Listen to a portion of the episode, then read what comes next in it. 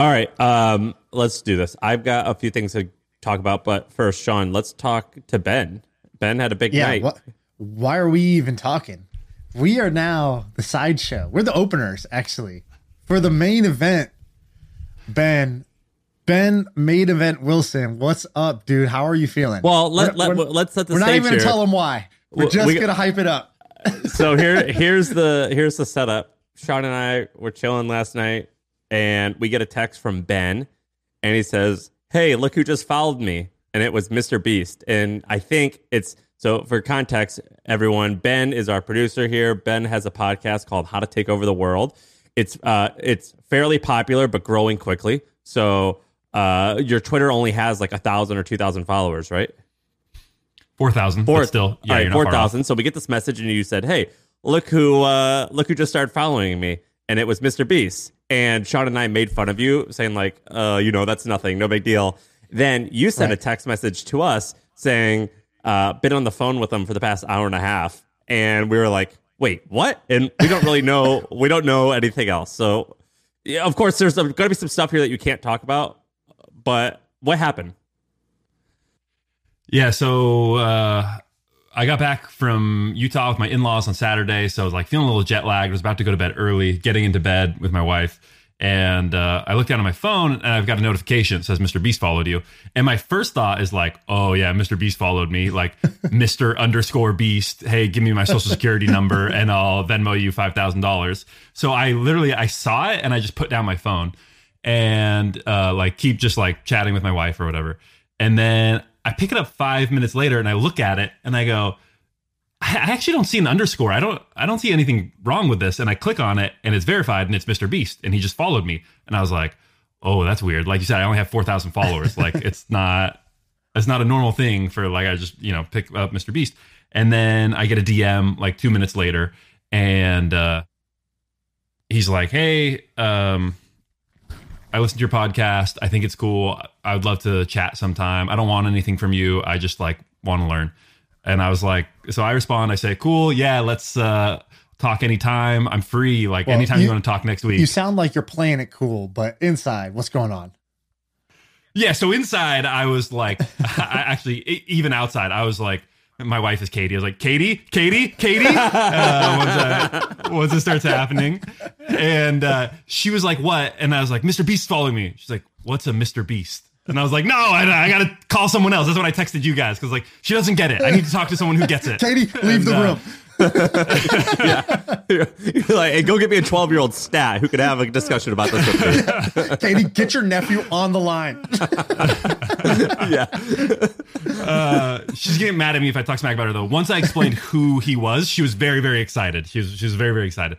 Um, so uh, I, uh, I messaged him, yeah, and I'm like trying to play it cool, like, uh, oh yeah, cool. I could, I could make time, no problem. Um, and uh, Should I run or crawl then- to you?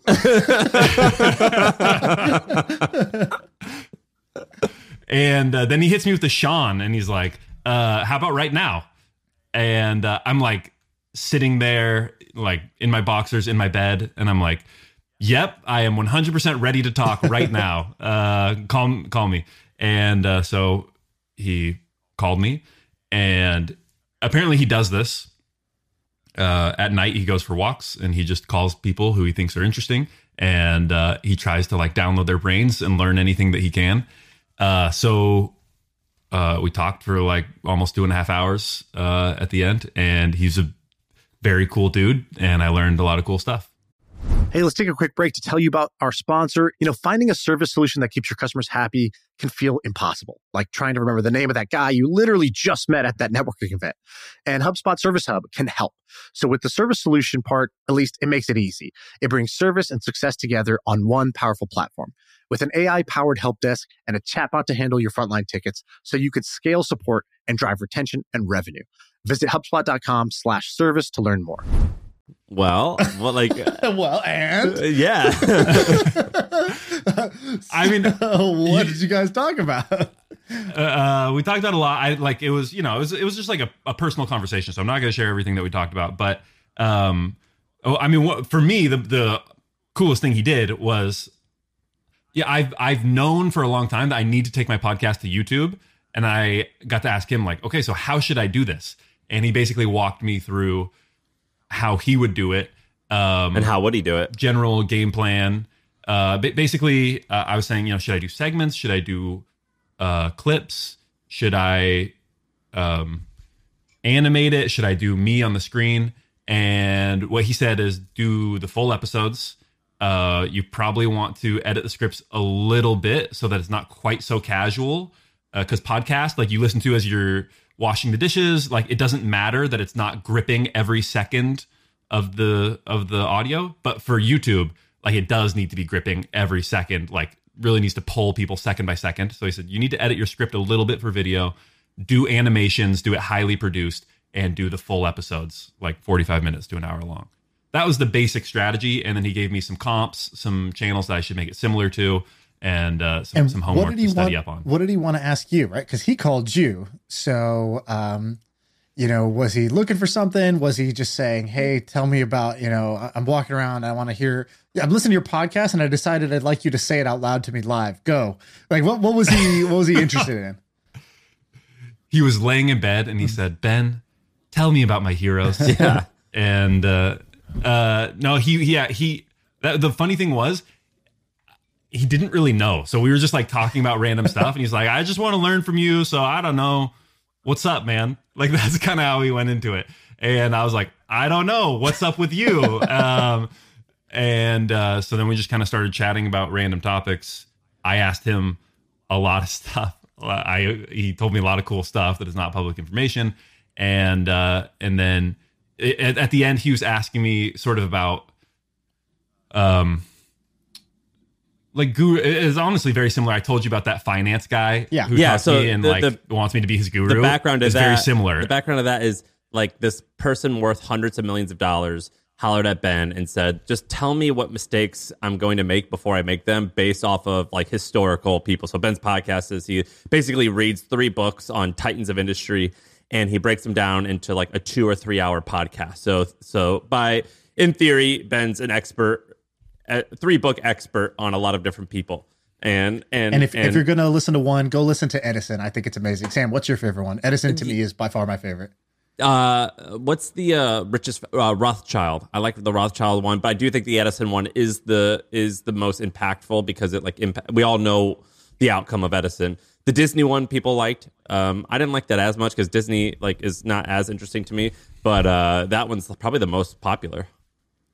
So interestingly, I for Disney, I almost did a follow up at the end of it because I listened to Mr. Beast's interview on Joe Rogan. And the stuff Mr. Beast was saying, I was like, oh, this person is so similar to Walt Disney that it's almost kind of spooky. And maybe I should make a, a podcast just pointing out, like a, a, a quick 10 minute one, pointing out the similarities between Walt Disney and Mr. Beast. And when he got on the phone, he was like, I loved the Walt Disney one. That really resonated with me. And I was like, oh, that doesn't surprise Dude, this me at is all. why like you you're you're you're pretty undermonetized, but I think it's going to catch up soon because I think what's going to happen, and we said this six months ago. You make these comments like, "Oh, you remind me of Walt Disney," and so if I'm the person who like, if I'm Mr. Beast and you said it to me, I go, "Really? What um, what mistake? Like, what am I doing wrong?" Um, or like, uh, I'm thinking about doing X, Y, and Z. Did Walt do this? And like, did it work? And did it not work? Like, you're this weird fortune teller type of person.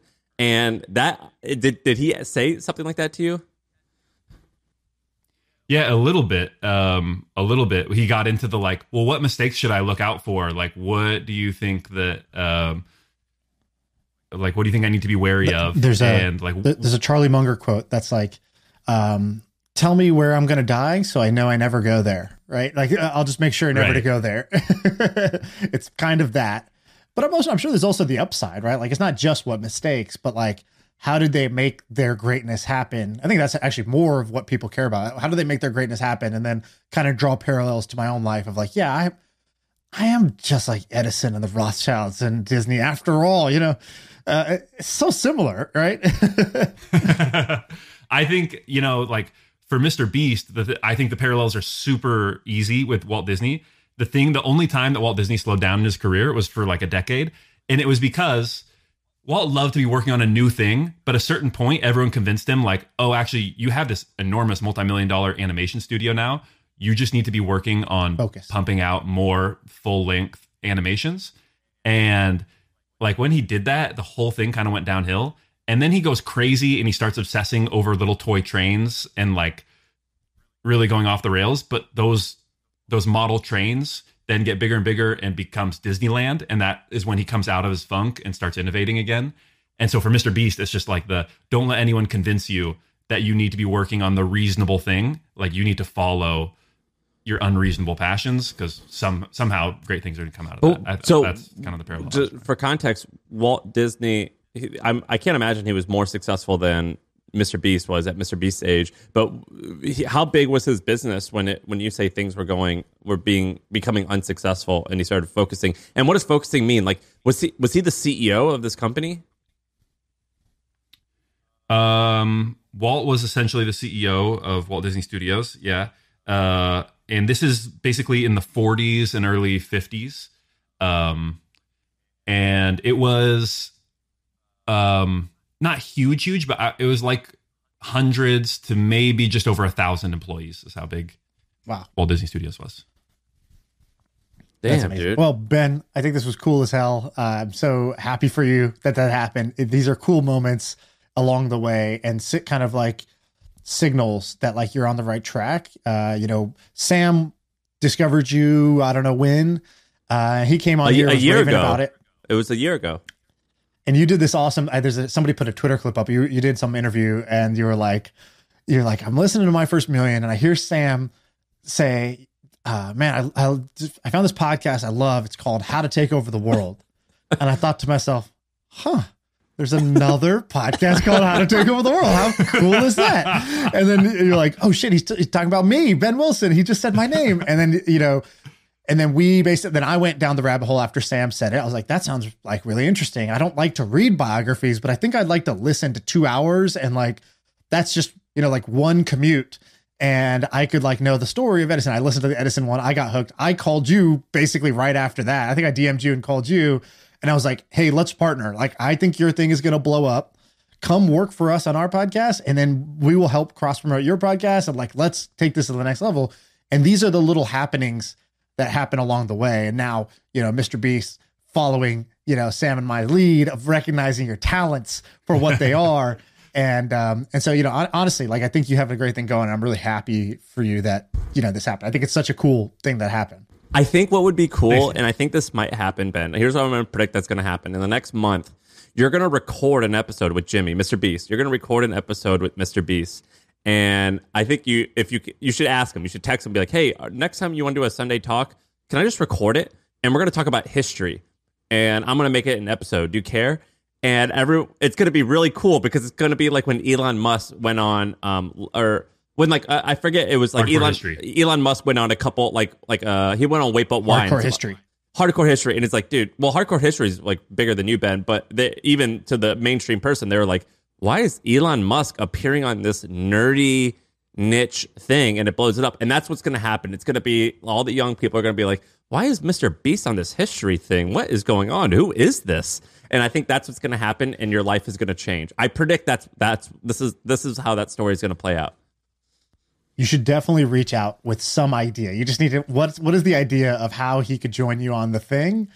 And like just get that one thing right and it'll be like an inflection point for for you and what you do. Well, it should be it should be why Mr. Beast is the new Walt Disney, and you're gonna be like, and I'm gonna tell you, I'm I'm gonna Jimmy, uh, his name's Jimmy, right? I'm gonna tell you why how you are just like Walt Disney, but I'm gonna do it in front of everyone, and you can ask me questions, and I'll explain to you why. Uh, that's that's why I think you are just like him. I think that would be really cool. I think what I would want to do is if he would let me, like go down to North Carolina and like interview his parents, interview his friends, and like actually kind of make like a semi documentary, uh, audio documentary out of it, the Right. making of Mr. Beast. Uh, That would be sick. And also you could it could be like this is the part 1 of maybe of hopefully many parts to come and I'm going to do this, you know, I can I can kind of document your whole whole thing, how this turns out. But you're only 20 what is he? 25, 26 years old, something like that. It's like you know, Yeah. this is this is part 1. You know, it's funny. Part one, I was talking to him, and uh, I was talking about like Just look at the smile on your think- face, bro. This is like, you know, wow. This, I have never seen this sort of deep happiness inside you. This is amazing. So I, I was talking about like, yeah, these guys call me up and think I'm their guru, and so like I'm I might do like a consulting business off of it, um, like coaching type of thing because peop- there seems to be a market for that. And he was like, "Oh yeah, I could see that. That seems like something I would have gone for when I was younger." And I was like, "When you were younger, you're 24 years old. Like, how much time is there of when you were younger?" Yeah. He's like, I used to feel just like that yesterday. Yeah, you're like, he's like, yeah. When I was younger, you're like, I have a child. Uh, I'm seven years older than you, and I have a child. All right, I mean, uh, that's funny. He That's just big dogged you in a, in a very Yeah. nice way. Yeah, he did. He did you Yeah, a favor. He, he he kind of like shit on you in the most gentle way possible, in a way that's helpful to you. Yes, exactly. Well, congratulations. That's cool. All right. I'm excited to see what's going to happen. Um, Thanks, guys. Hey, let's take a quick break to tell you about our sponsor. It is a podcast that we want you to check out. It's called D2C Pod. It's hosted by Ramon Berrios and Blaine Bolus. It is brought to you by the HubSpot Podcast Network, the audio destination for business professionals. And this is a podcast about all things direct to consumer, D2C. It's e-commerce stores. It's how you optimize your brand. And they're talking with founders, marketers, and the platform creators about all kinds of things that you need to know for D2C. You know, website conversion, paid ads, Facebook ads, consumer trends, email marketing. If you want to know the stories behind your favorite brands, this podcast is for you. They did an episode recently about scaling creator growth and influencer incentives. I thought it's pretty cool. So check it out. Listen to D2C Pod wherever you get your podcasts. all right, Shaan, I have What else we got? I've got a few interesting things for you. Let me tell you the first interesting thing that I'm doing in my life and kind of an interesting business. So, I'm on this app called Intro. Are you using Intro?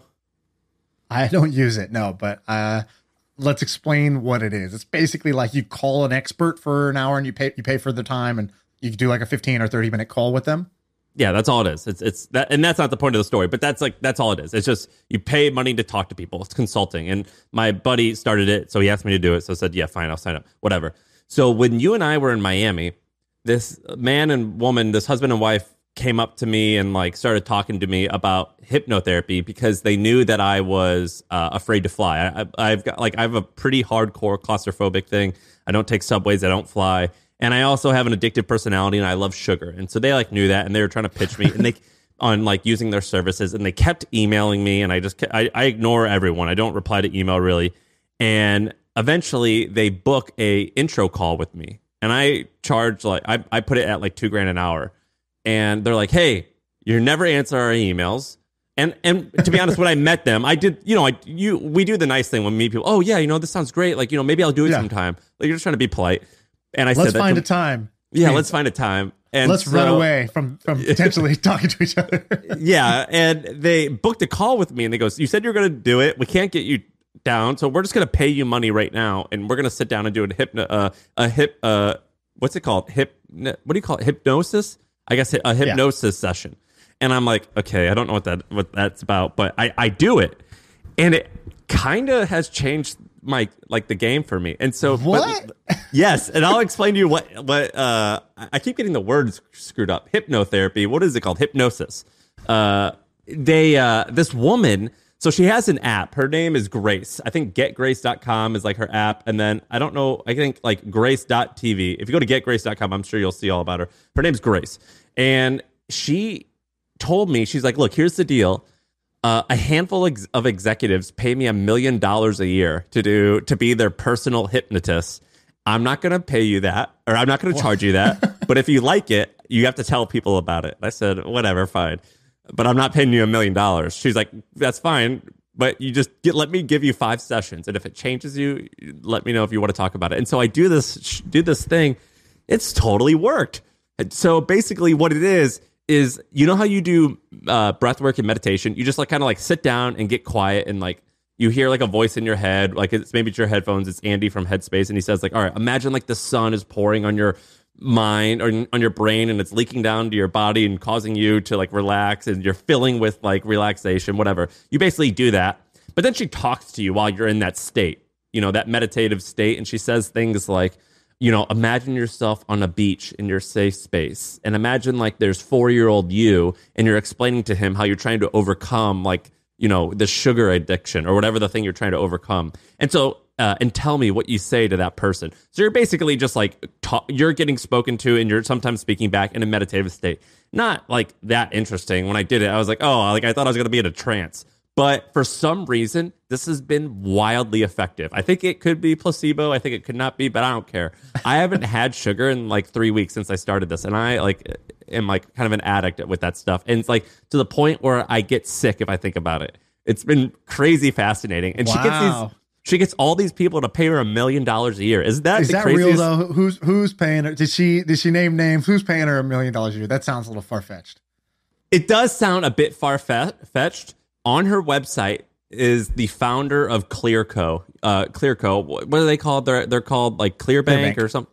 Yeah, They were. Uh, that guy is uh, one of her testimonials, and then she told me other people who uh, I actually don't know if I'm allowed to say who those other people are. Oh yeah, Yeah, so that's fine. great. that's fine. But do you you, her, you believe her it? website yeah her, well her website is grace gracesmithtv.com and on there you could see testimonials from people so could it she be like kind of pulling my leg yeah i mean i didn't like look at her financials yes 100% but i don't know who i mean would someone lie about First of all, that i she guess looks way different. I, for some reason, I imagined her to be like 70, but she's not. She's very young. So, Grace Smith is the world's leading hypnotherapist. It is a seven figure investment to work with Grace. Uh, wow, that's that's amazing. You can work with her team for less or download the Grace app for free. Okay, Grace app for free. That sounds promising. All right, so the uh, the founder of Clearbanc. Wow, she's been on uh, you know, whatever something that TV looks like Jimmy. Kimmel, but it's like Yes. not. It's called The Noite com Danilo Gentili. It's like the, the, Oh, like it's, Italian. it's it's the Brazilian version. It's the Brazilian Okay. version of, of Jimmy Kimmel. Yeah. so, okay, so yours was around sugar or was around fear, fear sugar. of flight? We're gonna we're gonna address the the flying thing later, but I was gonna try and do sugar, and uh, it's actually been effective. I'm I'm shocked to say it's been effective. That's kind of crazy. Um, I like it, and it makes me want to do it, which I think is probably you know pretty common. She Um, told me to tell you that you can do it for free too if you want. Oh, okay, great. How do I get over my? What do I even have? I don't have as many. Yeah, like, the problem is is do. that you're like emotionally healthy, so I, like I don't know if you have issues. Um, get over this happiness thing I got oh, Yeah. every day. yeah, so I don't know if like it's gonna impact you. I don't know, like if you have any diet. No, or but yeah, it could be food. It could be food related. Like, you know, do I really want that cheese pizza? Maybe I'll just never eat a cheese pizza again after I talk to Grace. That could be kind of nice. it, it it's just kind of interesting. But it could be a thing where it's like, man, I got to meet with this woman every week, and like if I tell her that I ate sugar, I'm gonna feel like an idiot. So I mean, that could be it. I, I don't know what it is, but it's kind of Well, I started using that uh, my body tutor after you had mentioned it on the podcast. So like, Did you really? They definitely had a bump. I signed up. I paid for it. So I was like, all right, let's try this out. It's Been legit, it right? Now for multiple weeks. It's super legit. I mean, th- it's like there's no like hocus pocus. It's like just straight up. Here's a kind of like a coach who's a nutritionist who's like going to really help you. So I have this woman Haley helping me. I don't know if she's the same one you have. I have Heather.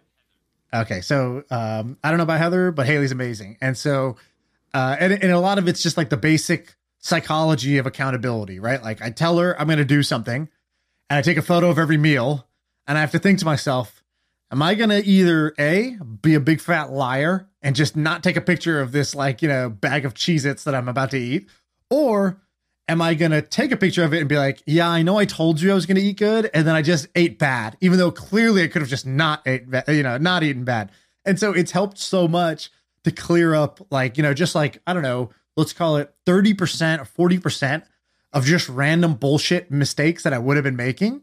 Plus, then there's the strategy. Like, okay, she gave me this thing. I'll, I'll share an exa- a specific example. So, like, she told me this thing. She goes, All right, uh, I I snapped a picture of a meal I ate. She goes like, "Whoa, big meal," and I'm like, "Yeah, yeah, you know, whatever." She's kind of, you know, her job is to kind of judge my meals, right? Okay, fair.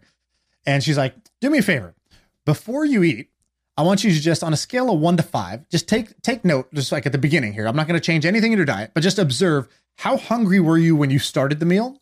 Like if one is absolutely starving and five is absolutely stuffed, like were you starving when you when you decided to eat or were you um like a two or a three on the hunger scale and then when you were done were you like oh i'm so stuffed i need a nap or are you like you know okay i'm full i'm done and she's like don't change anything just like give yourself a number before and after after every meal. So I started doing it, and she's like, I was like, so what do I want? Like, you know, start at a two and end at a four. She's like, no, you kind of want to start at a three and end at a three. Like, you know, you basically want to be like, okay, it's been about three hours. I think I'll like I'll eat now. I think I could eat. I don't have to eat, but I could. I could definitely eat right now. Because you're creating like when I'm- patterns and being consistent. And when I'm done eating, it's like I don't stop eating when I can't physically eat anymore. I stop eating because like cool, like I've had enough of my meal and I can move on. I know that there's going to be more food in a couple hours. I don't need to like, you know, stuff myself to the brim here. And so literally these like very small like nuances. So I had noticed, oh man, I really do tend to eat bad when I get to a 1 cuz then I'm just like I'm redlining. I gotta, I just like my decision making is very poor there. Um, so I'm like, normally if I like eat at a two and I finish at a three, I'm like very proud of like those all those meals. So little things like that, or you know, certain like like, hey, give me a. I was like, yo, give me a grocery list. I'm going to Whole Foods. Just give me a grocery list, and I'm just gonna buy only that shit. So I only have that to eat at home. Like, you know, let's make this simple. And so she gave me like an exact grocery list. And I went and bought all that stuff. And I was like, oh, this is great. So It's an amazing really service. helpful. Yeah, my my coach was like, anytime you want a snack, because I would like snack a lot. She was like, get a baked potato, put it a paper towel over it, and rinse the bake, uh, get it wet, and just put it in the microwave for five minutes, and, and just eat that. And I started eating that. I'm like, oh, this is delicious. This tastes wonderful, and it's only 150 calories. So like, I was like, what the fuck is a sweet potato? I didn't know what a sweet potato was. you know what I mean? it's like Dave, That's what you call your girlfriend when you're in high school. yeah, it's like Dave Chappelle when they do switching spouses when the black guy goes with the white family and he goes, "What the fuck is a parsnip?" Like he doesn't know what a parsnip is. I was like, I don't know what a fucking sweet potato is. Who's like- Renee Zellweger? That's what he says. Uh, yeah, that's. I'm, and so anyway, it's been a good service. I like my body tour. It's good. Me too. Me too. This is not an ad. We're not paid to do it. I genuinely like the product, and it's helping me. Uh, Also, it's like seven hundred dollars a month, and I don't want to spend that anymore. But I said the only way I'm quitting is It's that when I hit. It's like t- 200, 250, something like that. I do the thing where they call you every single day. okay. Yeah, so they call me. one. They call me every morning, and I can't cheat because my wife and fa- and like family knows that I'm doing it, and they're like, "Oh, you're gonna tell Heather that you just ate that?" I'm like, oh, Well, that was the biggest thing. I had to make a decision. Am I, is this 100% honesty or is this 90% honesty or 60% honesty? Like, you know, there are levels to this whole honesty thing. And so I was like, all right, I decided if I'm going to spend this money, I, I got to do 100% honesty. I don't know this person. I've never met this person. Like, she's going to be my little confidant of every single thing I eat in the exact thing. Like, yeah, I, I did just put ranch on my potato. Like, yeah, that, that, that happened, you know, like I, I can't explain it. I just did it. And so I'm like, I got to take the actual photo of the actual thing every single time, no matter what. And I think that also, the, the commitment to actually doing it right is what actually makes you get a good result from things. Um, do you want me to keep going? You want to do another one? You want me to do another Yeah, one? let's go. All right. Have you heard of Aviator Nation? No. What is All that? right, so this is this week's Billy of the Week. So basically, um, have you heard of um, Tom Shoes? Remember Tom Shoes? Like give one, Of course. buy one, give one type of thing. You know, like the hipster shoes. Well, anyway, the guy who started it, his name was Blake. I By the way- last You go to Africa. Are we? Is everybody just running around in Tom shoes? They better be at this point. Yeah, at this point, yeah. Twenty years, Tom. yeah, that's for sure. Tom shoes better be like the official shoe of like South Africa. They got everyone should have a pair of Tom shoes. Um, so her name is uh, Paige. How do you say their last name? Mycoskie. Uh, Blake. Yeah, Mike. like that.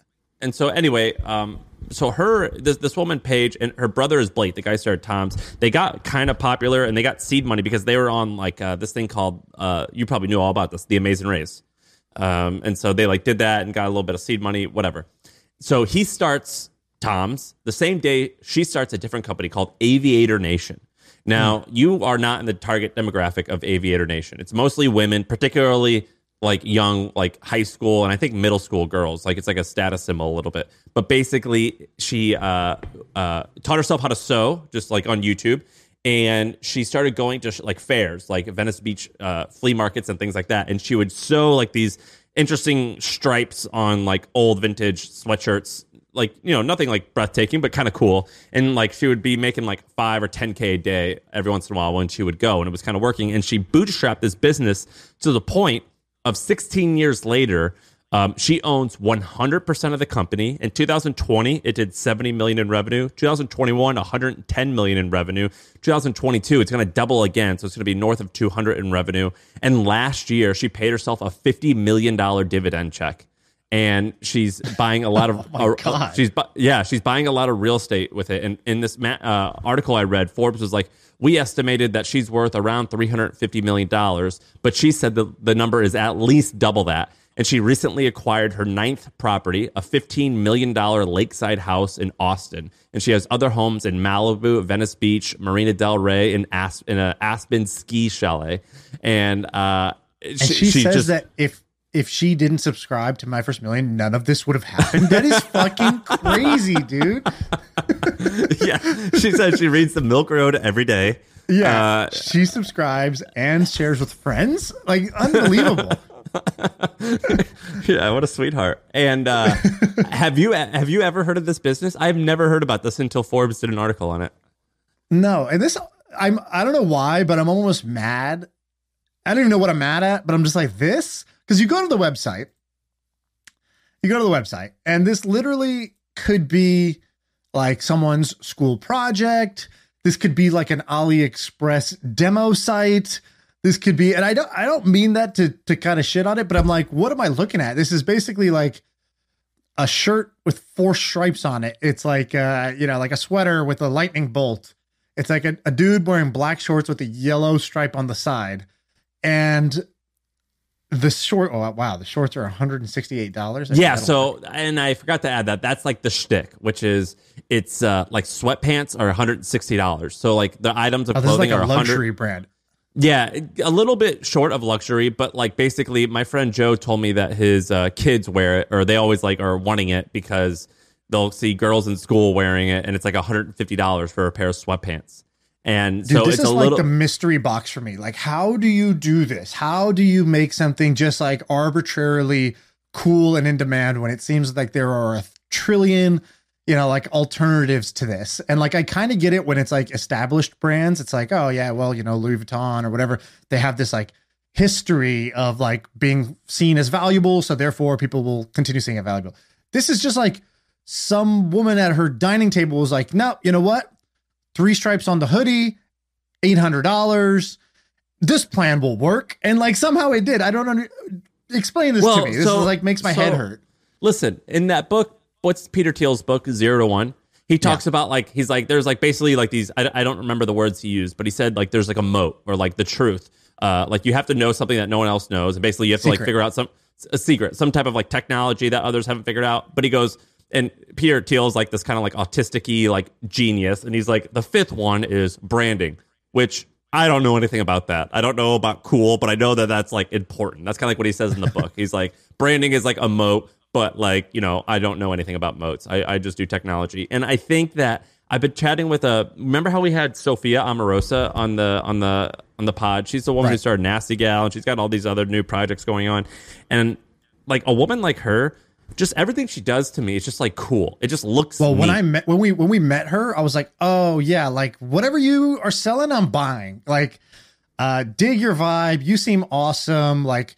I don't know. You're wearing like six rings right now. I, I don't even own one. I feel like I should own six now. Like I don't know what's happening, but like I am drawn to your lifestyle, your charisma, your whatever. And I think that's like the, you know, whatever. Like you know that works for Nasty Gal. I think it works for like Goop and shit like that, where it's like there's just something about certain tastemakers and trendsetters where you're like, exactly. all right, I just want to like, I just want to drink whatever you're drinking. Well, if you Google this woman Paige, um, she kind of has that vibe. She's like the Jessica Simpson version of Nasty Gal. Like maybe a little bit, like maybe like a little bit less like edgy, but like still Right. cool. Uh, Right. You know, like uh, like just a little bit more like uh, she always looks like she just got back from Coachella. Like, Yeah. Oh, you, you just got back? yeah, like she's not gonna do coke with you, but like she'll have like really good peach ice iced tea. But it's still like cool and like you always like you're like, oh, what the hell, what the fuck is this hibiscus stuff? Like that type of the vibe. And uh anyway, I like her. I love this woman Paige. I uh been reading all about her. This company is really, really cool. And you're in the you're in the ecom space. A bunch of our friends are in the ecom space and it's really hard right now. And I read about this woman, and I was like, oh well, she sure makes it look kind of easy. It's kind of yeah, interesting. yeah, exactly. I think that's why I have such a big reaction to it because I'm an ecom and I'm just like, how, how the, oh, how do you do this? You know, you ramped up to 200 million in sales with like the most competitive common category, like shirts. Oh no, Yeah. no, okay. What makes your shirts good? They're just cool, you know.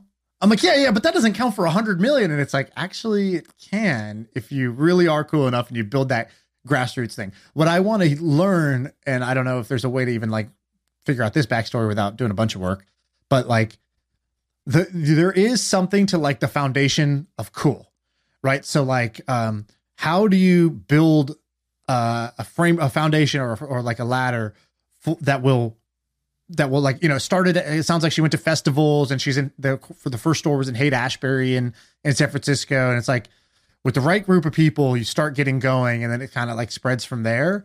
And I've never understood that when it comes to fashion. I, did, I never understood But her brother that's has that too. So if you Google Blake Mycoskie and you see like his house, like he's got like a vintage, uh, like a vintage like Toyota Land Cruiser truck with like a golden retriever and like a cool like Pen- Pennington, Pendleton, whatever it's called, blanket like laying over the hood and like skis on top of the truck in front of their Malibu. Like even though it's like you know they're just wealthy, so it's maybe it's easy to like have all that cool shit. There is like a sense of style uh, that he's just always had. I I think part of the cool thing is you just you're just good looking. To be honest, I think that's definitely like a, a I think we got to the root of it right? I mean, like Brad Pitt could wear anything, and then I could wear the same clothing. It's just like he just looks better. He's just better looking. I mean, of course, like he's cooler.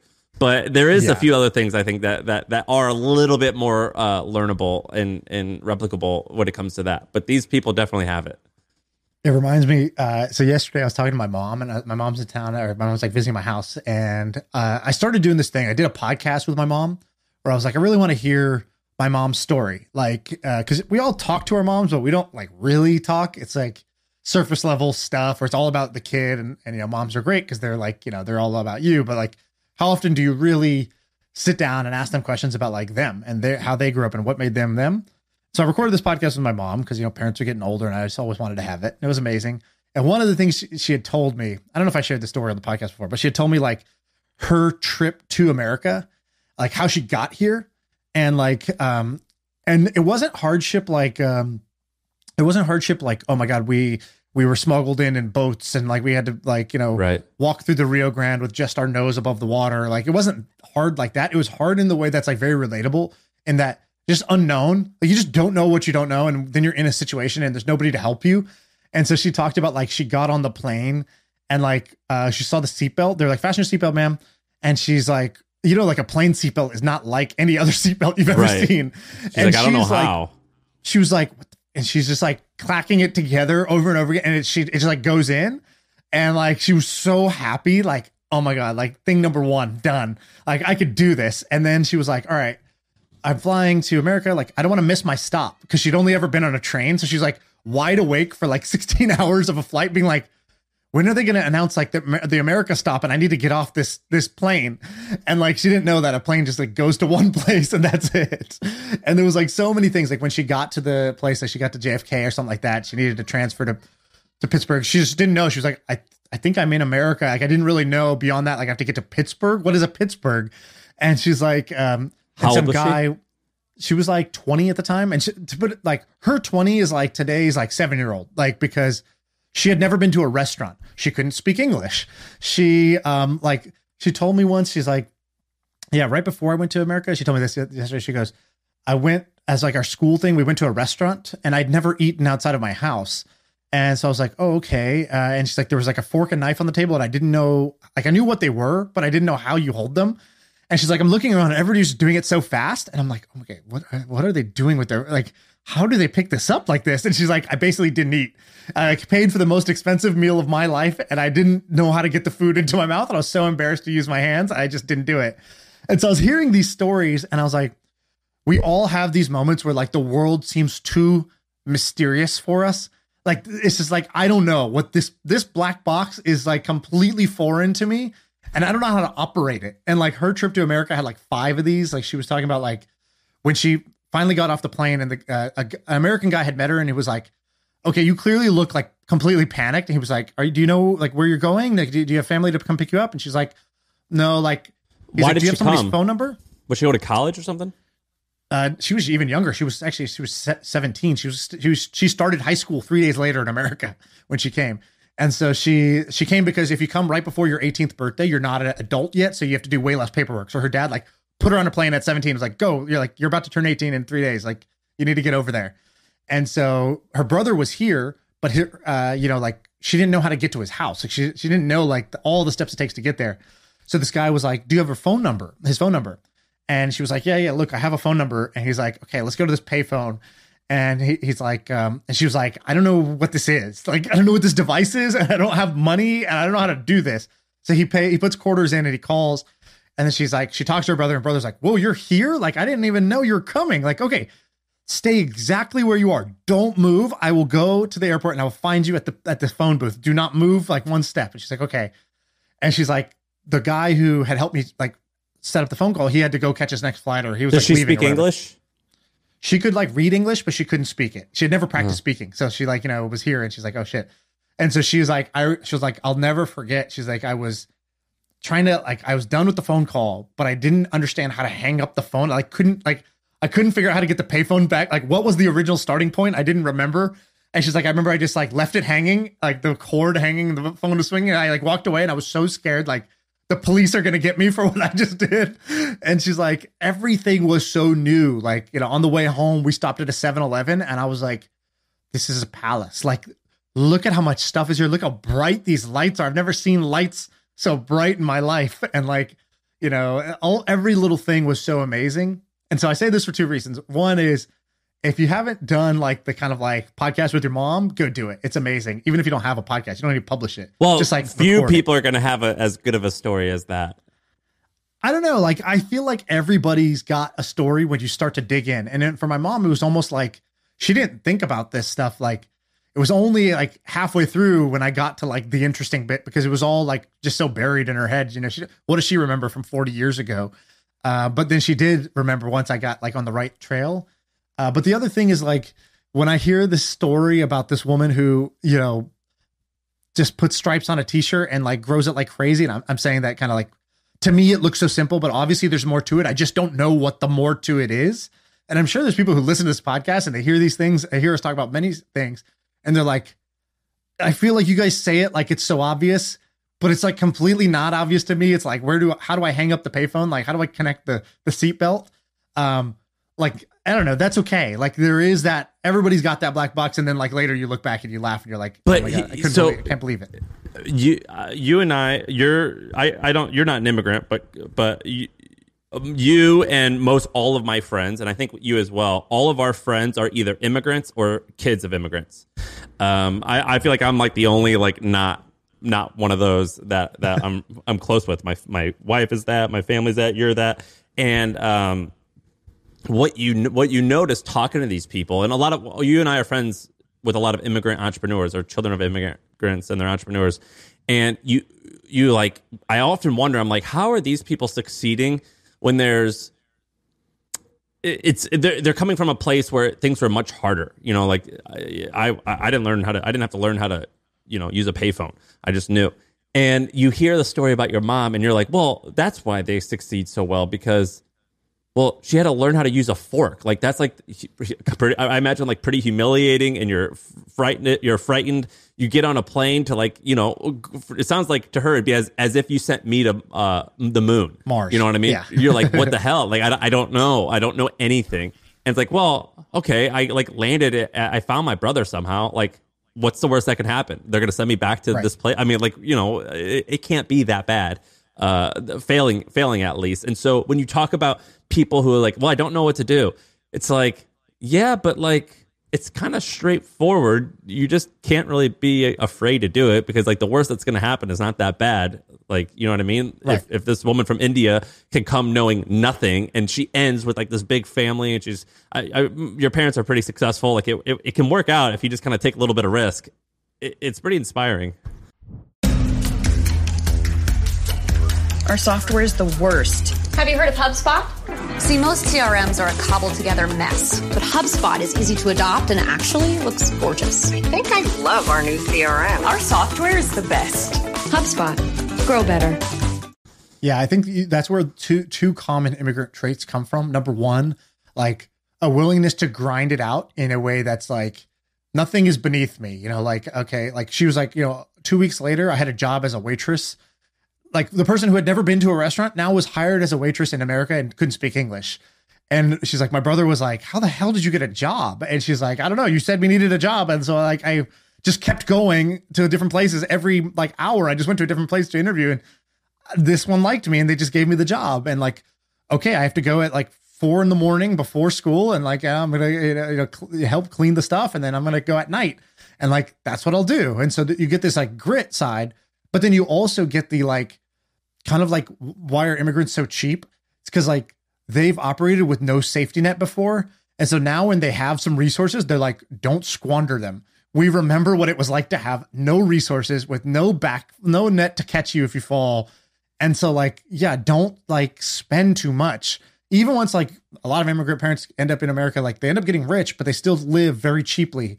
And I think it's because like if you've lived, it's like, you know, somebody who's like, I don't know, they like grew up in the woods and it's like, oh, why do you sleep on the floor still? It's like, I just do. Okay. Like, don't ask me too many questions. It's like, I, I know I have a bed now, but like, I don't need, I don't need the bed. I don't like, I don't want to use that right now because I feel like, you know, anything could happen right now. And so well, a lot of my, have that same fear and a lot of my friends so my mother-in-law's from haiti and i would talk to her so she did i tell you how she started this pillow business i don't know how big it is exactly but i imagine mid six figures and um, she took she asked me to to take drive me two hours to the airport. And i was like why? She's like i want to ask you how shopify works. I think i want to create an online store where i sell these pillows. And i'm like all right whatever. I'll explain to you how, how to do it. But I, I like people ask me this all the time and they never follow up and they never do anything. And, and so she calls me six weeks later. She's like all right i got my first sale. Now what?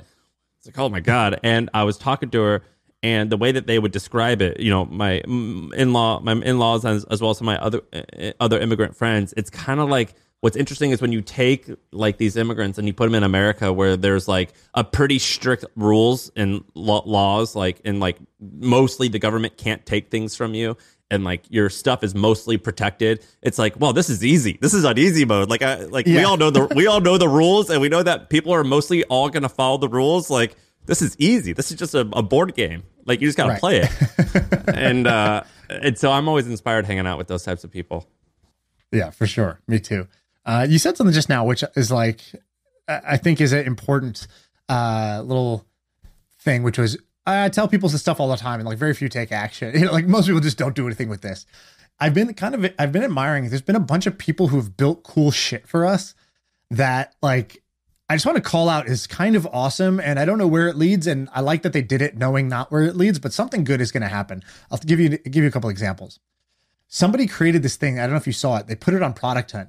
It's yeah, like the cool. MFM ideas system. I, I wish I knew the link off the top of my head, but if you go to Product Hunt, you search My First Million um, basically, he went and indexed like, I don't know, 30 or 40% of all of the different ideas we've said on this podcast. Where we're like, oh, MailChimp, but for inside your company because you need to write internal newsletters, blah, blah, blah. And so they'll take that idea, he timestamped it. And so you can go to the website and it'll be, you'll just be like, give me an idea. And it'll give you an idea. And then you, it says, listen to it. And it, you click it and it opens up in Spotify or whatever, some player, like exactly where we talked about that idea. And I was like, wow, this is so awesome for us, but also for anybody who's a fan of the podcast. Um, and immediately I was like drawn to this person, and I, and it's such a it's such a hack to stand out just by like doing a useful thing. And there's so much energy that gets spent like reading books, listening to podcasts, like ask asking people for advice, you know. And it's like, dude, you know, instead spend actually like a one third of the time and actually like build something or make something that's like kind of interesting.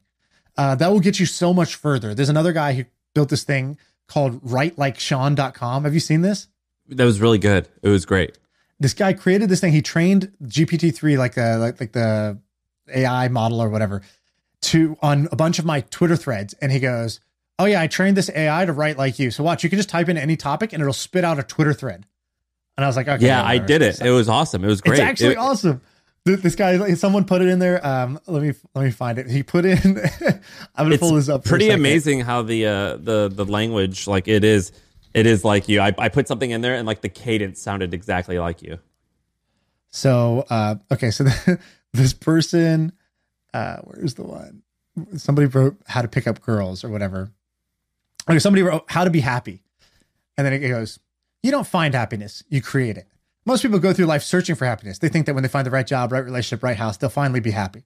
But the truth is, happiness comes from within. Here's how you create it yourself. Number one, do something that makes you happy every day. It doesn't have to be big, it can be small. Like, dude, this is a fucking computer that's writing a very realistic, you know, looking thing. Uh, here, here's another one. Um, why we don't do public math, right? Somebody's a fan of the podcast. He goes, We don't do public math. Think about it. When's the last time you did math in public?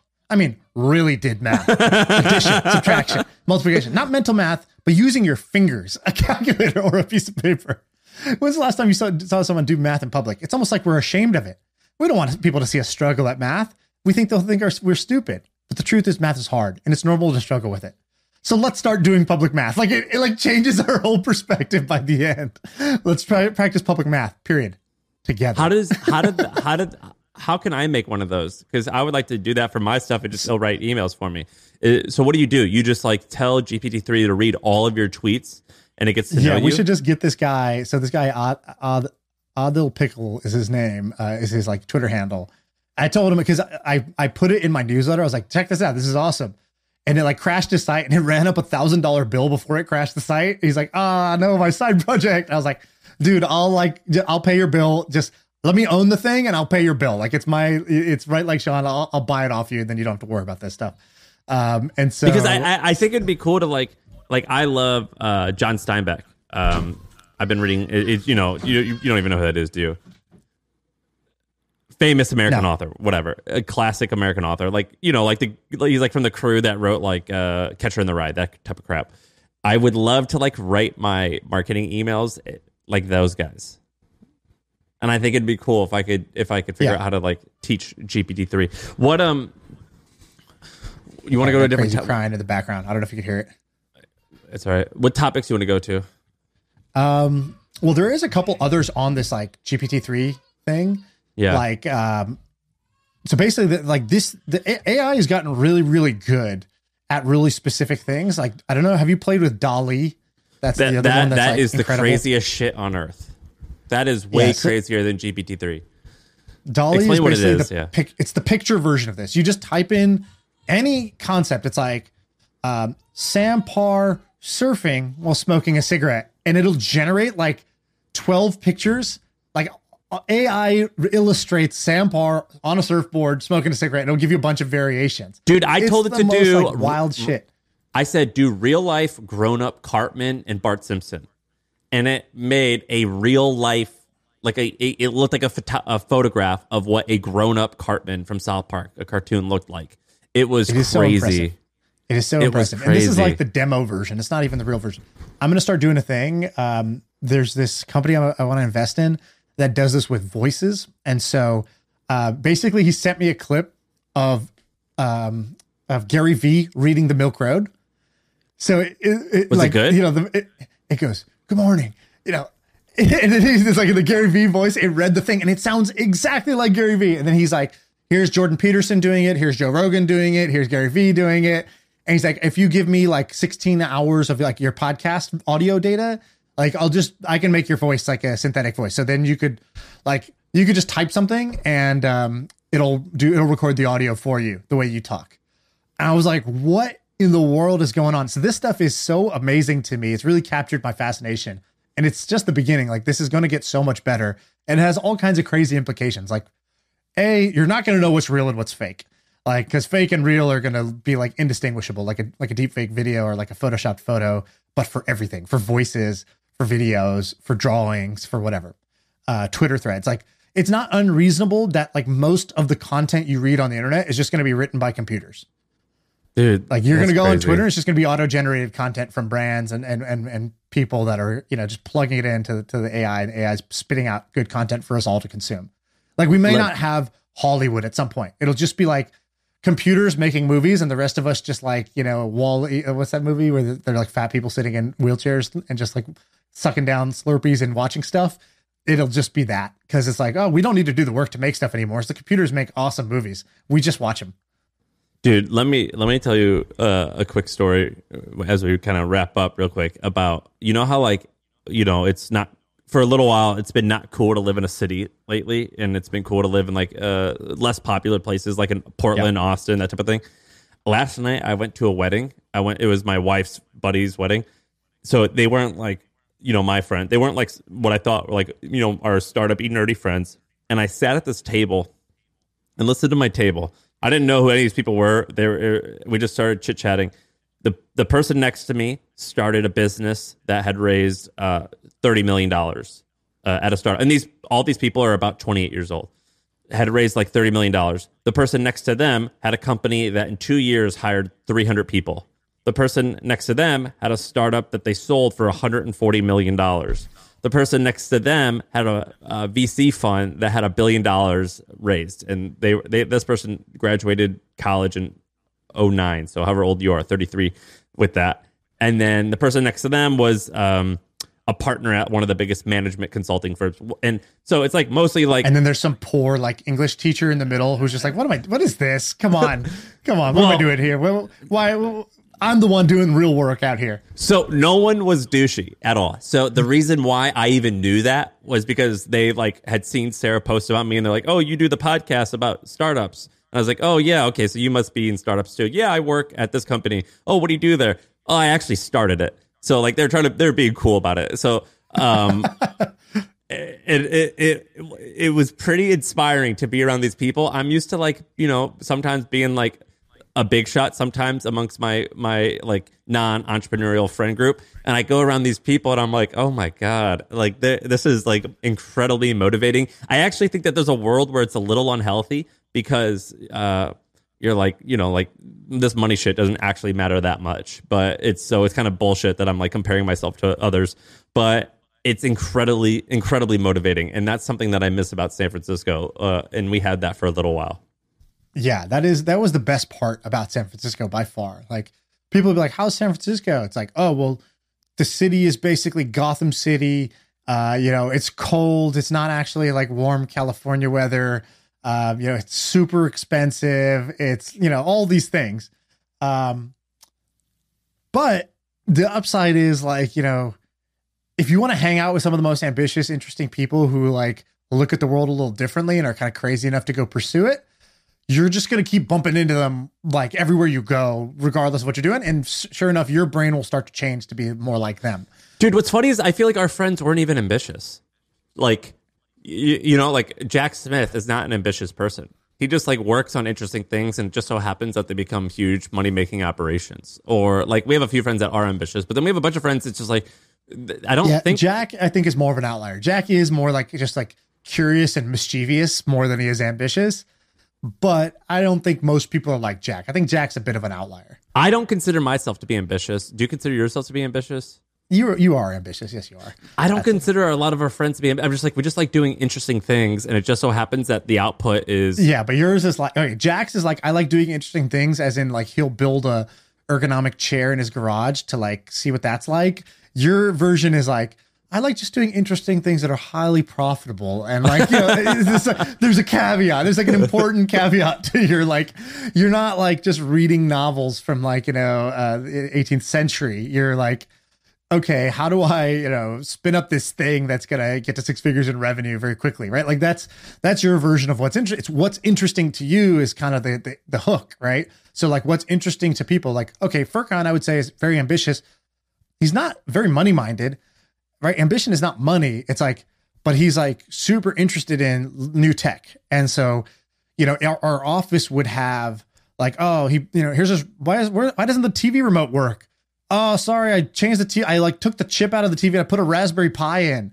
It's like, why can't I use this beer tap? Oh, because I put a fucking like drone that floats above it, and like you know, what, like what is this? Where's my computer? It's like, oh, I needed a place to put my 3D printer, and like eight out of ten of those turned out to be just like you know, money sucks. Like there, there was no commercial value in the Raspberry Pi or the mini drones or the 3D printing or any of that stuff.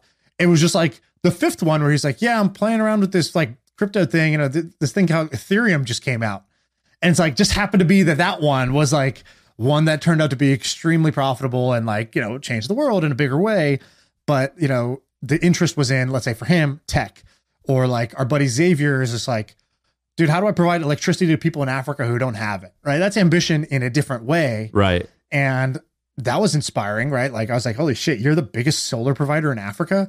But I, I guess like- what I mean is like in in New York, I noticed that the ambition is like, uh, let me crawl up this ladder and climb to the top of the ladder because I want to be number one, and I'm going to kick other people off the ladder and make sure I stomp on their face as I'm going up, so they can't get as high as as I am. Right. Whereas it seems, and maybe I'm just being like, uh, just I just think our shit don't stink, which is it's more like let's create new ladders. You know what I mean? Let's just make our own New ladder. York, it's like here's the test of New York. It's like, do you know which finger can take the least amount of pressure before it gives up its grip? it's like, yeah, step on the ring finger, they're done. And it's like, whereas in San Francisco, it's a little bit different. Right? In San Francisco, the virtue signaling is different. Like what you get rewarded Yeah, for yeah. is different. You get rewarded for uh, I'm solving some big problem at scale, billion users, billion dollar prize. That's what you're going for, and it's okay. To, like you're high status if you're broke, but going for a big, big prize. Whereas in New York, you don't get high status for broke. like it's like no. well, in San Francisco, it's like make it or the, not. the the guy with the biggest ratio of wealth to poor looking is like the winner. You know, like you you have to be like the the most raggedy looking dude with the most most amount of money. Like- yeah, yeah, make the most money and then give up all your possessions and live on the street. Like that is the like peak, right? That's like Jack. Go look at Jack Dorsey. It's like okay, you build two multi-billion dollar companies, but then you grow a homeless man beard and you like pretend you don't care about it. You give all your money away and you wear a tie dye t-shirt and like you know you carry around a notebook and like that's you know while you walk barefoot. It's like that. That's the highest status like person you can be in Silicon Valley. What did you think of the Pieter Levels podcast? I thought it was dope. Like I think he's great. Uh I like him. Like, you know, um I always liked his content, but I like him. I didn't know him. Um and I like the way he thinks. I like the way he acts. I thought he was I thought he was pretty honest. Like he didn't come on here and try to perform. Um and he got the vibe. He got the, the, the you know, he, I think he's a hit. He's a hit. I like him.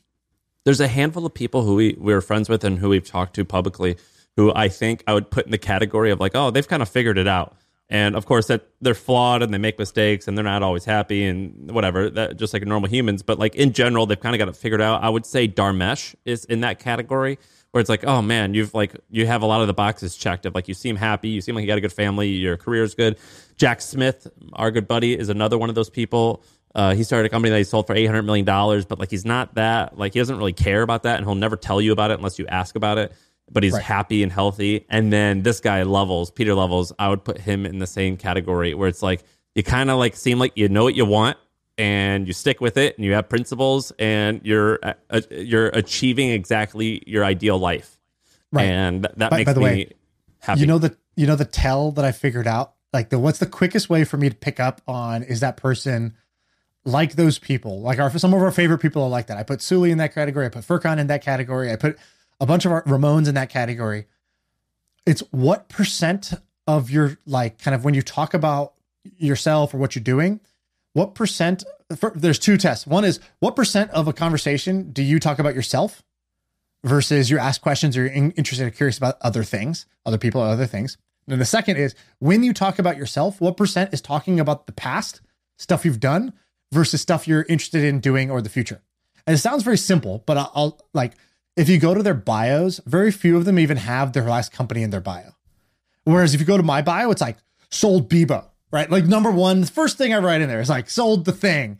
You know, like I've done But something cool. Please ask me about it. I love to tell you about my wins. And you're like, fairly you're you're fairly close to being in that category of like I feel like you know what you want, and even if you don't get what you want, you're still mostly happy. Yeah, and the the thing that's helped me is like uh I've I'm getting away from doing that. I'm getting away from basically trying to like seek validation in some way. And then the second like that that's that's why we talk about our past, right? To like kind of like give ourselves some status or get some validation from others is like, you know, here's my background. Here's what I've done. Therefore, please give me some respect and and and whatever else. And when once I picked up that these other guys do that very differently, I started to shed that. It's like somebody will bring something up in a conversation, and I I think of an anecdote where I can tell them a really cool story of how I've done that, and I'm just like, well, that doesn't actually add to the conversation. They're already convinced. Why do I need to do that? I don't need to. I don't need to perform here. It's fine. And so I like let that go. And that thought never used to be let go. It always used to be something I would immediately jump in at any opportunity to kind of like, you know, hey, can you validate my parking here? Hey, here's my ticket stub. Can you please punch a hole in it? And like that's how I felt like I was doing stuff. And then I noticed these guys don't do that. And I talked to, I remember asking Sully, I go, I feel like you never, I kind of have to brag for you when we meet people because like, dude, they don't even know who you are. They don't know you're a hit, like how much of a hitter you are. And and you want to look, and Shaan wants to look cooler that he's associated with Sully and bring Why it. did I bring this guy to this meeting? Yeah. Because this guy's fucking awesome. And like, hold on, you didn't do it. You didn't brag. Let me brag. Yeah, And um, and I was like, I was like, why do you do that? I was like, I was like, I also feel like you don't even talk about or think about like all the stuff you've done in the past. And like, he was like, he's like, yeah, I mean, I don't, I don't know, I don't really do, I don't really feel the need to. He's like, you know, I heard Kobe Bryant give a talk once, and he's like, it was after Kobe retired, and he was talking about like the new shit he was into. He's like, because I don't know if you know, Kobe started like making little mini movies, and like mm-hmm. he like got really into storytelling and movies, and like that was like what he wanted to do, right? Great like stories, kids movies and stuff. Yeah, and so he was like creating, he created like a production company. And Kobe had said something that was like, I need my next 20 years to make my last 20 years like a footnote. Like the next 20 years need to be the best thing I've ever done. And this is coming from one of the greatest Hall of Fame basketball players.